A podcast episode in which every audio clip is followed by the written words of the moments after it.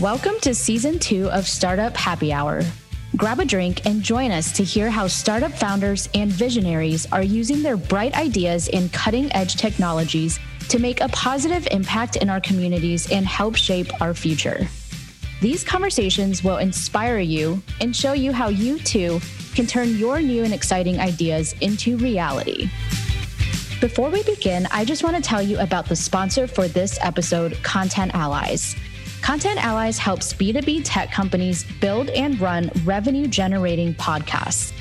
They set you up with weekly interviews with your ideal prospects and strategic partners. All you have to do is show up and have engaging conversations, and they'll handle everything else. Learn more about launching your podcast at contentallies.com. Hey, everybody, welcome back to Startup Happy Hour. I'm your host, Diana Chen, and I'm here today with our guest, Mike Chang. He is the founder and CEO of a company called Lumen 5, which is one of the fastest growing companies in Canada right now. And they are democratizing video production by helping over 700,000 brands, including big brands like Salesforce, SAP, and Forbes create high quality and ready to publish videos in minutes. And I'm super excited personally to talk to Mike because this is stuff that I work on day in and day out, repurposing content into different forms of content into shorter video clips, all of that stuff. So I'm really excited to learn more about Lumen 5, how that works, and potentially even be able to use it for myself. So welcome, Mike. So happy to have you here. Thank you so much for having me. I'm excited to talk a bit more about what I've seen, what I've learned, and, and everything along the way. Yeah, yeah. And I forgot to mention this in my intro, but you're actually a serial entrepreneur. You have founded so many different companies. And so we'll dive into everything else. But let's just start with Lumen 5. I really want to learn more about it. So why don't you go ahead and just tell people in more detail what is Lumen 5 and like how you guys work? Absolutely. One of the originating thought with Lumen 5 is video in general. Video is so hard to produce, so difficult to edit, so hard to create. Most people look at video as a very intimidating subject. They don't even try to create it. Then you look at presentations, and everyone goes, "Oh, I can make a presentation." I, I, know I've used PowerPoint, I've used Google Slides. Presentations are so easy. Now, if you imagine a world without PowerPoints, presentations suddenly become the most difficult thing. How do you make slides come in and out? How do you make things transition? And it's a, it's exact same thing. And we took inspiration from that, and we said if PowerPoint were able to do for presentations and made it simple and easy and accessible, so that everything from uh, a high school student all the way through to a senior executive can make presentations, why can't we do that with video? And so that was really um, the idea behind it. And and in so many ways, that has continued to inspire the the design and development of the platform. If you uh, try Lumen Five today, you, it feels like like PowerPoint. You know, it's time is represented in slides, uh, animations, and, and, and all of those things moving in and out are all represented in similar user-friendly ways as you would see in PowerPoints. Um, and I really feel that the, the the product philosophy there is that video editing tools historically has been designed for film professionals. They are designed for um, the production industry to be able to create great, fantastic films like the Marvel films, where you need so much more than simple storytelling tools.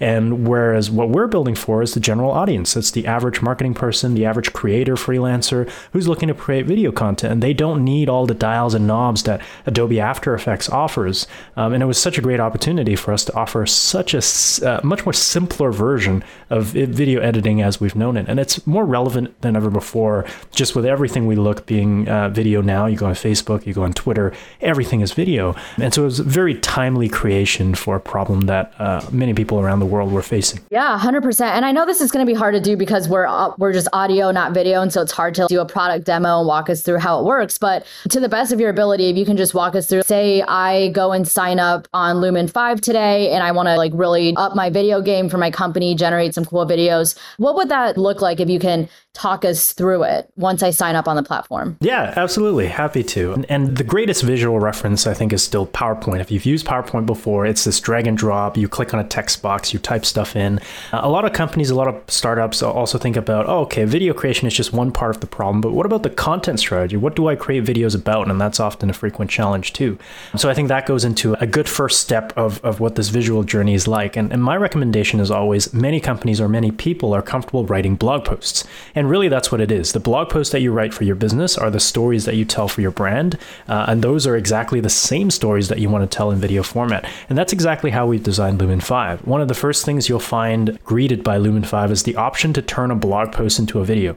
Uh, and that's a neat little machine learning feature that we've built that you enter a link to your blog post, and our system will go through that page, be able to pick out sentences, be able to plot them slide by slide, and be able to recommend media files. For example, let's say you put in a link to a blog post about making coffee. The system would recognize that you're talking about coffee, will help you find within our stock media library stock videos and stock images of people pouring coffee, and then you've got your video, uh, or at least a starting point of the video where you can really customize it. And the customization process, again, is very much like PowerPoint. Each scene is represented in a slide that you can scroll up and down vertically. You click on text boxes to edit. We have a media library with lots of photos and videos, uh, millions, hundreds of millions of them that you can just drag and drop into various scenes. And the easiest way to understand it is check it out. We are a freemium product, which means you can sign up for an account and create videos for free. So that's definitely the best way to get to know it. Very cool. And the system would just have the transitions, have all like the cool effects that you might want to have in your video and all of that. And then say I want to have like short clips of me talking in between the stock imagery. I could just upload those video files. And then once all the files are there and I can search for the stock and whatever, then I can just order them in whatever order I want, put in, add in the transitions, all of that. And boom, there's my video. Exactly. And you can drag and drop directly from your desktop into Lumen 5 itself if you have a video file, a clip of yourself talking, very similar to PowerPoint, or for those familiar, very similar to Canva as well. A drag and drop user interface makes everything much easier. Got it. And so you mentioned like the machine learning tool that sort of translates your blog post into videos.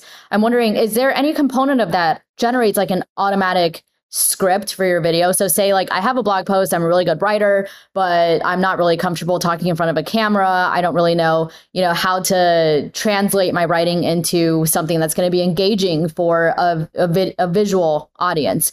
Does Lumen 5 have any features that will basically turn your blog post into a script by maybe turning the sentences into something a little more colloquial than the formal blog writing or any, anything like that? Yeah, there's actually some of that. So, uh, for example, we would truncate certain words if if numbers are spelled out. Sometimes we would truncate them into the numeric form. But overall, we don't dial that specific algorithm up that high because we also recognize that brands have their own tone and voice, and messing with the tone and voice that's originally intended in the blog post can sometimes land you in an area that you don't want. So, mostly what the what that part of the feature does is it picks out sentences that it feels are the main points. They're not fluff sentences; they're key messages, and it helps you structure them in a reasonable length, which is another challenge. Videos that people create, especially for social media distribution, tends to be between one to two minutes, and blog posts can be 4,000, 5,000 words. So one of the things that the system tries to do is to summarize the blog post for bite-sized content consumption. And the other aspect is oftentimes the text is written out in the video, and that's something that we've seen, for example, on Facebook. You've got autoplay. Oftentimes these videos are watched on mute, so the display at the text is actually a really part, a really important part it's not always uh, spoken. But having said that, we do have AI voiceover as a beta feature as well. So that not only do we summarize the scripts for you, you could also, if you don't want to record your own voice, you don't have a good microphone setup, you could try the AI voiceover setup to see if you like it. Again, it depends on the brand. Not all brands are comfortable being represented by an AI voiceover. Some prefer just the text and music, some prefer to record it themselves. Really, when it comes to creative platforms like Lumen 5, it's about flexibility and it's up to the user to be able to customize these fine tuning. Very cool. Very cool. And so I know you mentioned the blog as just one use case. Like one of the ways that you can use Lumen 5 is by uploading a blog. So, say I don't have any blog posts to upload, I don't have any content right now. Maybe all I have is a topic idea in my head. That's all I have. So then when I go on Lumen 5, then what would be the next steps for me or how would I go through and use the platform? Yeah, that's a great question. And blog to video was really something that we built for new users who are just starting to get accustomed to, to video. And what we find overwhelmingly is once users become familiar with video creation, they stop using the blog to video function. As easy as it is, it's a way to get your foot in the door and to try out what it's like to create videos. But once you understand how you want to tell video stories in bite sized format, it's actually much easier to just write the scripts, uh, the content natively in video format. And what that feels like for the user is, uh, again, going back to the PowerPoint analogy, you let's say you want to make a one minute video, you've got three main points that you want to address. Well, you start to create these slides based on the main topics. You might have three title slides that are addressing the three main points. You might have three body slides following the title slides. And so uh, as you play around with these slides, very similarly to how you would create a presentation, except instead of small point form words, you're using much larger words with the intention of mobile viewing and, and the font sizes you're using are going to be quite a bit larger. And really, it's a text box typing experience. And a lot of the videos that are being created today do have a large text component to it still. And one of the easiest ways to know whether or not you're on the right track is there's a preview button. You click it, you watch your own video as you're creating it to get a sense of whether or not this is actually the message that you want to get across. Got it. And so that big text thing that you're referring to, is that almost like a teleprompter so that I can write out my script and then it'll teleprompt me on the screen and I can watch that and still look like I'm making eye contact while reading my script? That's one way to use it. So the, the text kind of serves dual purpose. If you want to record your voice, it can serve as a teleprompter, but oftentimes people actually read the text and that's how they consume the content. Some of the good examples that you might think back to is if you've seen a Forbes video or maybe some of the newsreels videos from CNN, uh, a lot of those have a footage in the background with text that's telling you what's going on, the story of what's going on. That kind of video has been really popular in, in the news world and becoming very popular in the business world as well. We're applying very very similar techniques to telling business stories, thought leadership content, industry expert contents. So, for example, let's say you're a realtor and you want to say housing prices have dropped 90%. You might just use big fonts, 90 percentage sign. And that expression in text form is meant for the audience to actually read. And, and you might in the background have photos of houses and whatnot to add to the flavor. Gotcha, gotcha. Okay, so who are most of the people using Lumen 5 right now that you've seen? Is it mostly businesses or are, are these like individual content creators on YouTube and on Instagram and things like that? Who are you mostly seeing using your product right now? What we've found is that within our customer base, overwhelmingly there seems to be a B2B crowd. So businesses that are creating thought leadership content marketing purposes. They're historically what they used to write in blog posts about industry insights and any kind of recommendations for their customers. They're now publishing these very same insights in video formats. And one fascinating thing that I've I've noticed in watching our customers create videos is many of them are non-visual businesses. And what I mean by non-visual businesses are take a, a law firm or cybersecurity company where, under normal circumstances, it's very difficult to record law or cybersecurity, both very intangible subjects. And that's where we've come a long way to helping these companies publish their insights in an engaging way through icons, uh, infographics, animation, stock video, and the unique ability for those companies to be able to create content has helped us differentiate ourselves where I don't see Lumen 5 as a video editor. Now, video editing is a very common term, but video editing refers to you have a video that you want to edit. But for many of our customers, they don't have a video, they don't have a footage, they don't have anything that's captured or recorded. There's nothing to edit. So really, they are creating something out of nothing. And that's why the presentation analogy feels much more close to home than a video editing tool for us. Gotcha. Very cool. And what does this space look like? Because I'm not super familiar. Are there a lot of other companies doing the same thing, or are you guys like at the forefront of what you do? Help me understand the ecosystem a little better. Absolutely. We we started the company about four and a half years ago now, maybe almost five. At the time, we were certainly uh, um, on the forefront, and we were one of the very few companies that were thinking about those problems at the time. But as we grew and as we proved that there was demand, there's a lot of alternatives that has appeared over the years. Some of which, for anyone, if you want to check out and and compare the video creation solutions to see what's best for you, there is Animoto, which is a great one, Biteable, InVideo, Wave Video, Wibbitz, Watchin. So there's a number of different video creation options out there. And I think as a result of that, the emergence of new video creation tools, each of these solutions have specialized into their own fields. So earlier you heard me describe how we've really thrived in helping people create thought leadership content marketing B2B and in that world of intangible stories. And so the visual flavor when you come into Lumen 5, the templates and designs that you see tend to be a bit more professional. It's more brand oriented. What we take into consideration is when we work with enterprise companies, what kind of tone are they looking for? Whereas if you go to something like Biteable, for example, or Magisto, they're more prosumer or consumer oriented. They've got flashy templates that are really cute, stickers that are meant to uh, grab attention. And so the design expression of these different video creation solutions do reflect the, the target audiences. And we, as more and more video creation solutions emerge, I, I feel that we will each continue to specialize and get better at the specific segment that we serve. And for us, it's a business audience and it's an enterprise audience. When you look like long term into the space, maybe looking out 10 years even, how do you see the space evolving or where do you picture this space being in 10 years? Is it just so commonplace that everybody can make videos so easily with tools like this, whether you have any video editing or video production skills or not? And then are there any like interesting use cases for these videos that we haven't seen yet that you think might become a big thing in the future? Yeah. In 10 years' time, I absolutely think video creation will be as common as presentations. And, and, nowadays, when you hire someone on the job or you meet someone, you just expect that they, they would be able to make a presentation. Kids learn it in school as, as early as high school and so forth. So I, I think that's going to happen for video. I think two major trends are happening right now. Uh, at Lumen 5, we're involved in the software innovation side. But on the hardware innovation side, you you see companies like Apple and Samsung making more powerful cameras than ever before. The iPhone microphone is better than ever before. So the capturing of content is going to be higher quality and it's going to be streamable. So affordable data plans makes it so that people can actually watch videos. And with, with 4G, 5G, and who knows how many Gs we'll be at 10 years from now, that means streaming 4K, 8K video um, and, and very easily produced by people um, who have learned these video creation skills as early as grade school. So I fully see that uh, video creation is just an inherent part of how we're going to communicate moving forward. And you already see a lot of that too. One of the ways I look at it is the, the evolution of social networks over time.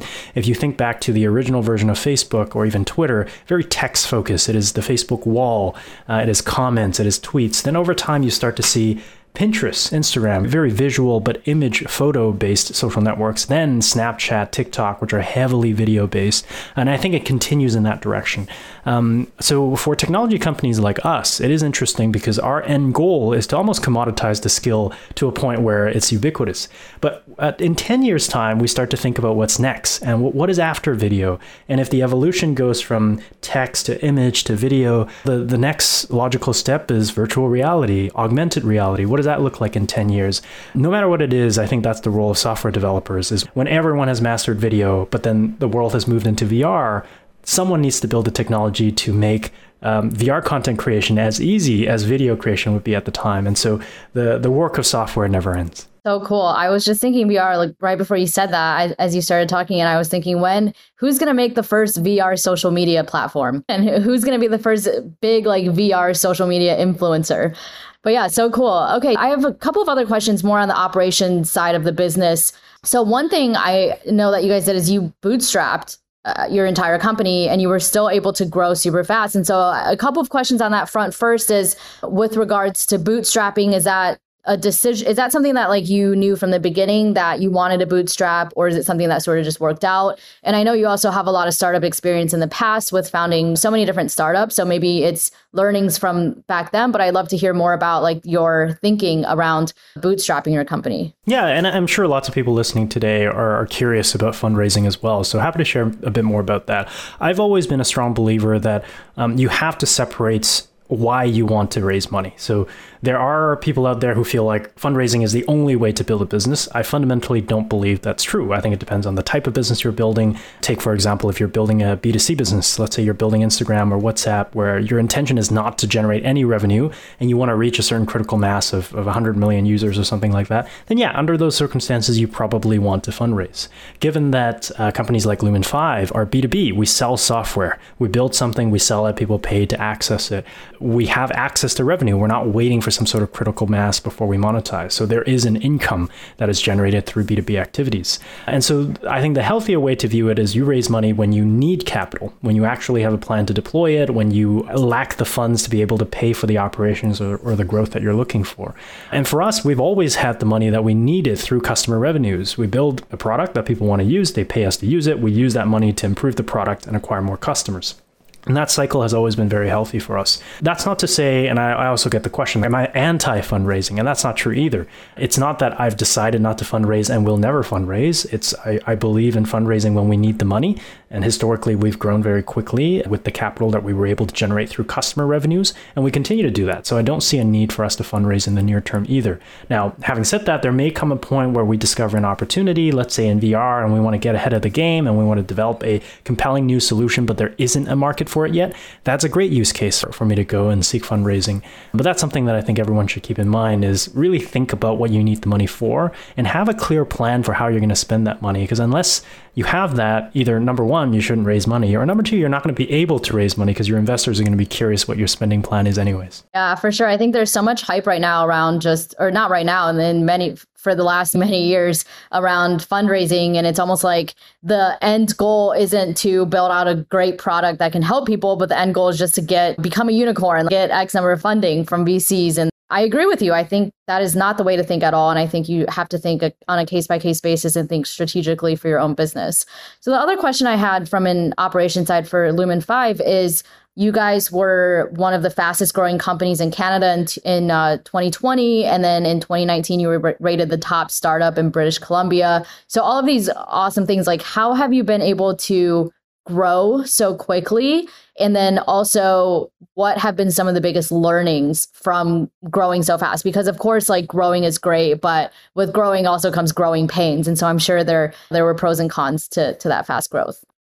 Yeah, I have two separate answers to that question. First, um, I think the timing of an idea is really critical. So, for any uh, kind of aspiring founders, what I always challenge is why now? Whatever the business idea is now the best time.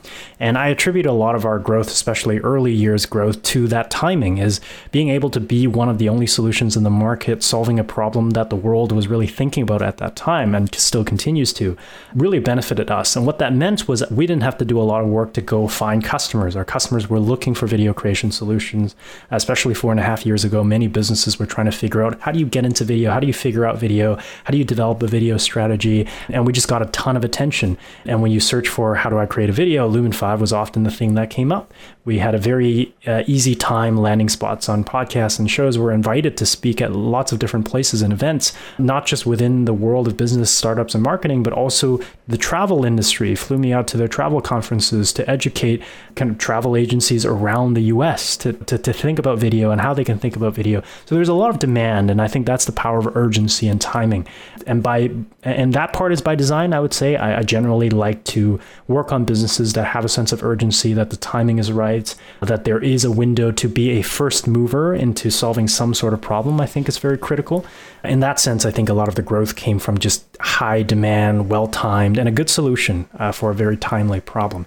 Now, in terms of growing pains, absolutely, I think every company goes through growing pains. But in many ways, though, I think by not fundraising, you actually alleviate yourself a lot of those growing pains a lot of the growing pains come in when you suddenly raise $30 million and then you have to go hire 100 people. And the growing pains are how do you maintain culture? How do you build systems? How do you scale your organization when suddenly there's more people that are new to the company than people who were there before?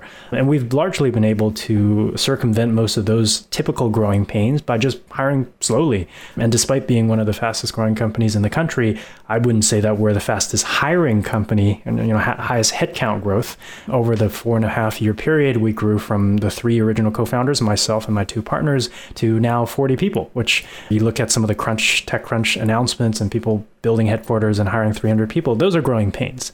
Uh, a team of 40 people is very manageable, and we did that over a four-year period. So I attribute a lot of the alleviation of growing pains to just being slow and steady with the team, but still being very aggressive with the product and customer acquisition. That's awesome. So I want to dig into your background a little bit because you have a really interesting background. You founded 12 startups before you were 25 years old, which is, I, I think few people can really say that. And so I'd love to hear more about why don't you just like start from the beginning? When was it that you knew you were going to be an entrepreneur, you were going to be a founder. When did you get that bug? Were you born with it? Is it in your DNA or did it develop somehow? Just take us back to the start and then sort of walk us through your journey. Yeah, it's quite a funny story. And at that time, 12, 15 years ago, I, I don't think I was familiar. I think the term startups wasn't what it is today. I really view it as just I was hustling and making money, and they were small businesses. I don't consider them as startups as I understand them now. But I remember one of my one of my earliest motivators was just I was most mostly too young to get a job. But there's a certain legal age that you need to be to get a job.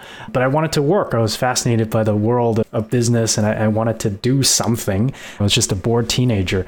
And one of the very, very first businesses that I, I, I tried to work with was I remember my parents selling a car, uh, one of the one of our old cars to the leadership dealership, uh, and the and the dealership offered them like a couple hundred dollars for the car, and I was like, that's so that's such a low price. They're getting lowballed. I know if they went on Craigslist, they could probably sell it for much more. But it was just such a hassle and it was an inconvenience. They, they weren't good at English. They don't want to meet up with strangers on Craigslist. And so I, I created this kind of uh, brokerage company that would connect buyers and sellers of vehicles so they don't get lowballed by dealerships.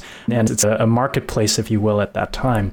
Now, that business didn't go very far because very quickly I realized that there's a lot of rules and regulations in place for who can and who can't broker vehicle transfers. But that was one of my first experiences with building a business. Wow. Okay. So we started with dealing out our parents' car. And then where do we go from there? Like, maybe, uh, obviously, you don't have to walk us through all 10 plus of your startups or hustles or whatever you want to call it, but maybe highlight like a few really successful ones or even a, a few failures, like a few just that you learned the most from. Ah, I think I think one of the more pivotal experiences for me was a web design agency called Witty Cookie, and and I, I know it's very common. I'm sure among listeners today there are also people who are doing some sort of service based business and, and wondering or, or looking at uh, product based business, and that's where I was at that time.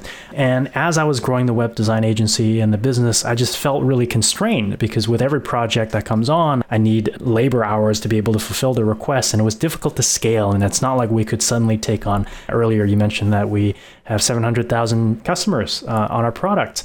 I just fundamentally could not have imagined doing that as a web agency. To be able to serve 700,000 customers would require a team of, I don't know, 700,000 web designers maybe. And that was a, a, a, really fascinating experience for me because that business itself uh, went really well and we were growing, and we were serving all these customers. But I just felt like a service based business wasn't for me. I like automation, I like self service, I like technology. Uh, I like to be able to build a hands off product experience that people can come in, self serve, and derive value. And that's what Lumen 5 is in many ways. People can sign up, create video, get the full experience without really interacting with anyone.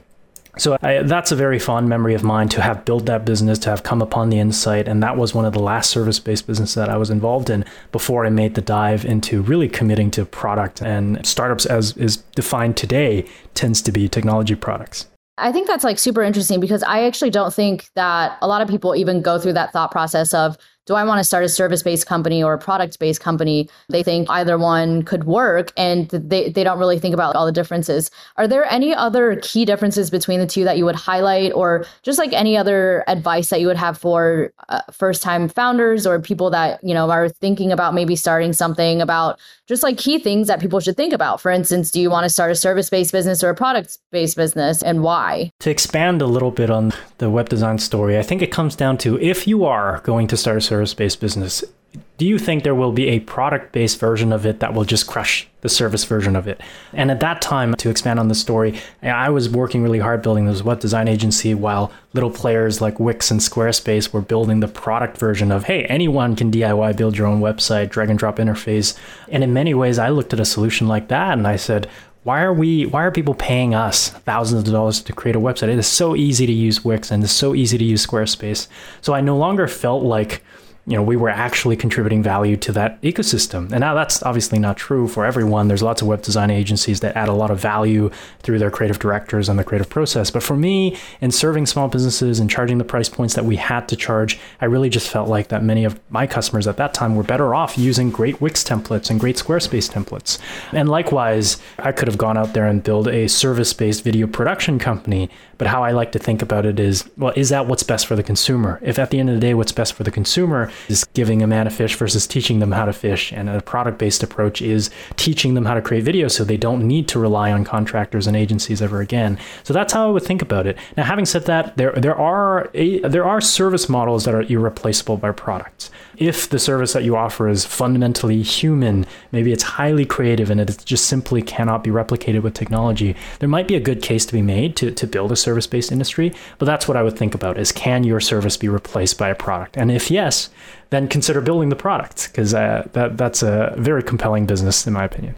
That's a really good point. That's a really good point. So, for your, all of your past businesses, how did you end up wrapping things up? Did you sell them? Did you just close them down? Um, I'm sure it's probably different for everyone too, but what are some of your thoughts on slowly phasing out a business when it's come to the end of its life cycle? Yeah, I think many of them obviously meets catastrophic ends. Lack of revenue is realizing that it's a flawed business model. So I think it's it can be an overstatement to say I've started 12 plus businesses. It, it almost sounds like they were all successful, which is not true. But I am still proud to to share those stories because I think an, an entrepreneur, any entrepreneur, should be very comfortable with failure. Failure is as important part of the journey as it is successes. Giving a couple examples, TEDx SFU, which isn't necessarily a startup, but it's an organization. It's an annual conference that I ran at the time, has a succession plan. And so now it's the I, I, think 10th year of operation. Every year, the succession playbook is put into place. There's a new com- committee that organizes it. So TEDx, TEDx SFU still continues to operate, and that was through a succession model. Nobody at TEDx SFU knows who I am or cares. If I try to attend, they're not going to let me in unless I line up and buy a ticket. And so that's like the succession model. Witty Cookie is a slightly different case. It's still web design agency still exists today. Mostly, I lost interest in my business partner didn't, and so I mostly handed off the business to for him to continue to run and he's done a great job growing that business over time. So that's one way of not winding down the business, but winding down my involvement. Prior to Lumen 5, my co founders and I built a company called Sniply, which is also a Martech company. That company was sold and acquired by, by a company that was really fascinated by that particular space, and it freed us up the bandwidth to be able to work on Lumen 5. So I've seen and experienced all kinds succession plans, passing off to a business partner, complete catastrophic failures, and then also exits and acquisitions as well. Wow, wow.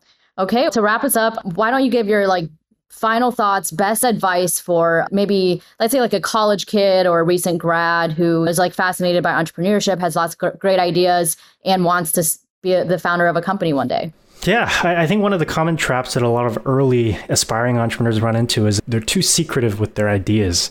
And one thing to keep in mind there is ideas are cheap. Execution is, is what it's all about. And the more comfortable and open you are to talking about your ideas, the more likely people will hear about that you're a person with an idea. And the willingness to share and spread your ideas gravitate people towards you. And that's how you find business partners. That's how you build teams. And that's how you find people who want to work with you. I mean, I can't tell you how many times I've seen people who have a great business idea, but they don't want to tell anyone about it. They don't want to talk about it. They try to work on it in secret. They try to do everything on their own. And inevitably, uh, business is, is not something that you can do alone. You need to be able to share the ideas and be unafraid of people copying you and, and welcoming collaboration, drawing people into your story story and and that journey. So that's what I would recommend. I'm sure many listeners here today have ideas. Uh, I'm sure, like me, you probably have a notepad of lots of different business ideas that you would like to start one day.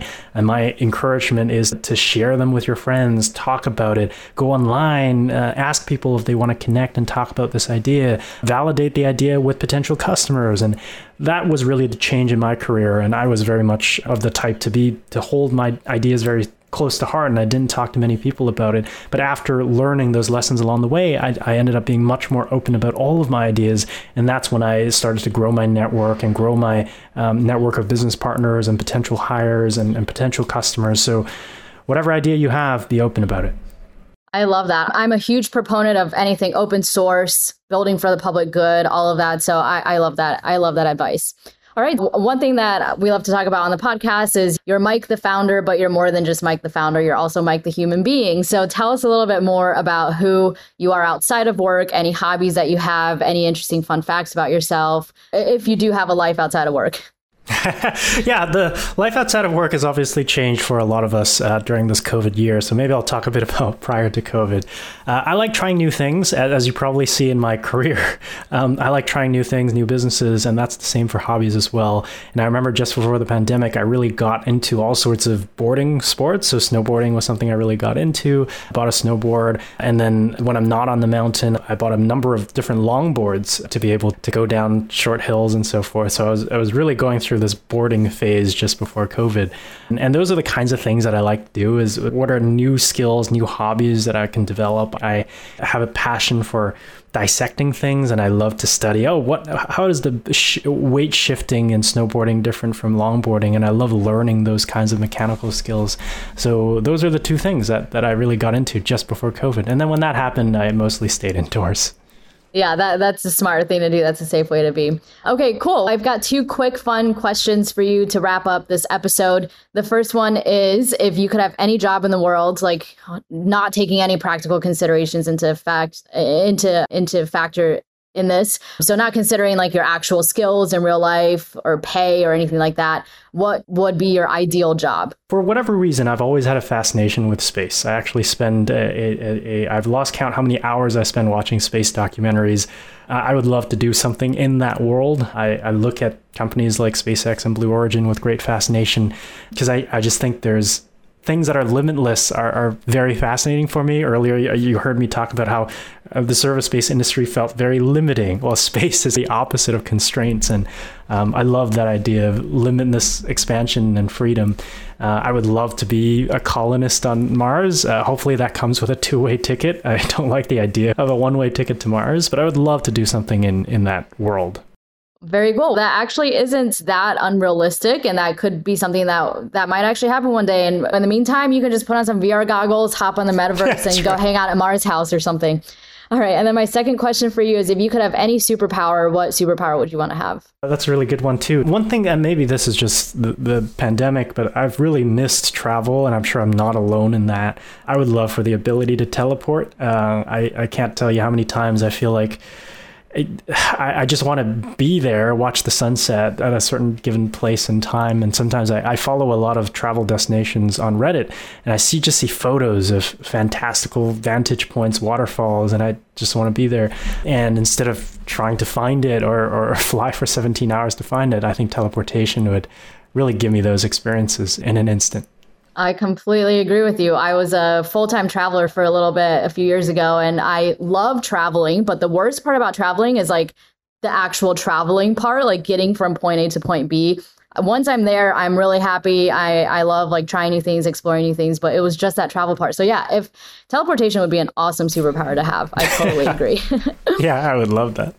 All right. So before you go, Mike, just tell people where they can find you if they want to connect with you personally, have any follow up questions for you, and then also where they can go to check out Lumen 5, how they can sign up, and then what are some like cool initial things they can do once they sign up. Yeah, on the Lumen 5 front, as I mentioned earlier, I, am a big fan of freemium models, so I love to offer products away for free. And I only like to charge when the user finds value in it. And so you can create videos and do lots of stuff for absolutely zero dollars on Lumen 5. At lumen5.com, L U M E N, then the number 5.com is the best, place to sign up, create a video. I, I always recommend uh, one of the one of the easiest things to try is if you have a landing page or a home page, turn that into a video and see what it looks like to pitch your business in a video format.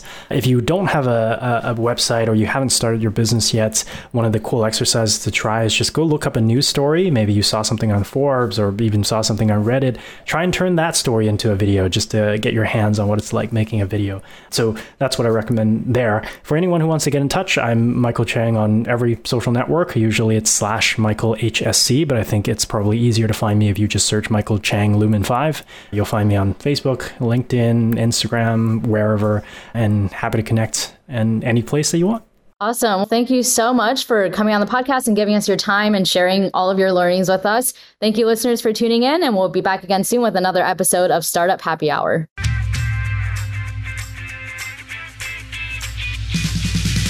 Thanks for tuning into this episode of Startup Happy Hour. If something we said today resonated with you, please share this episode on social media and continue the conversation with us at startuphappyhourpodcast.com or on our social media channels linked in the show notes. See you next week.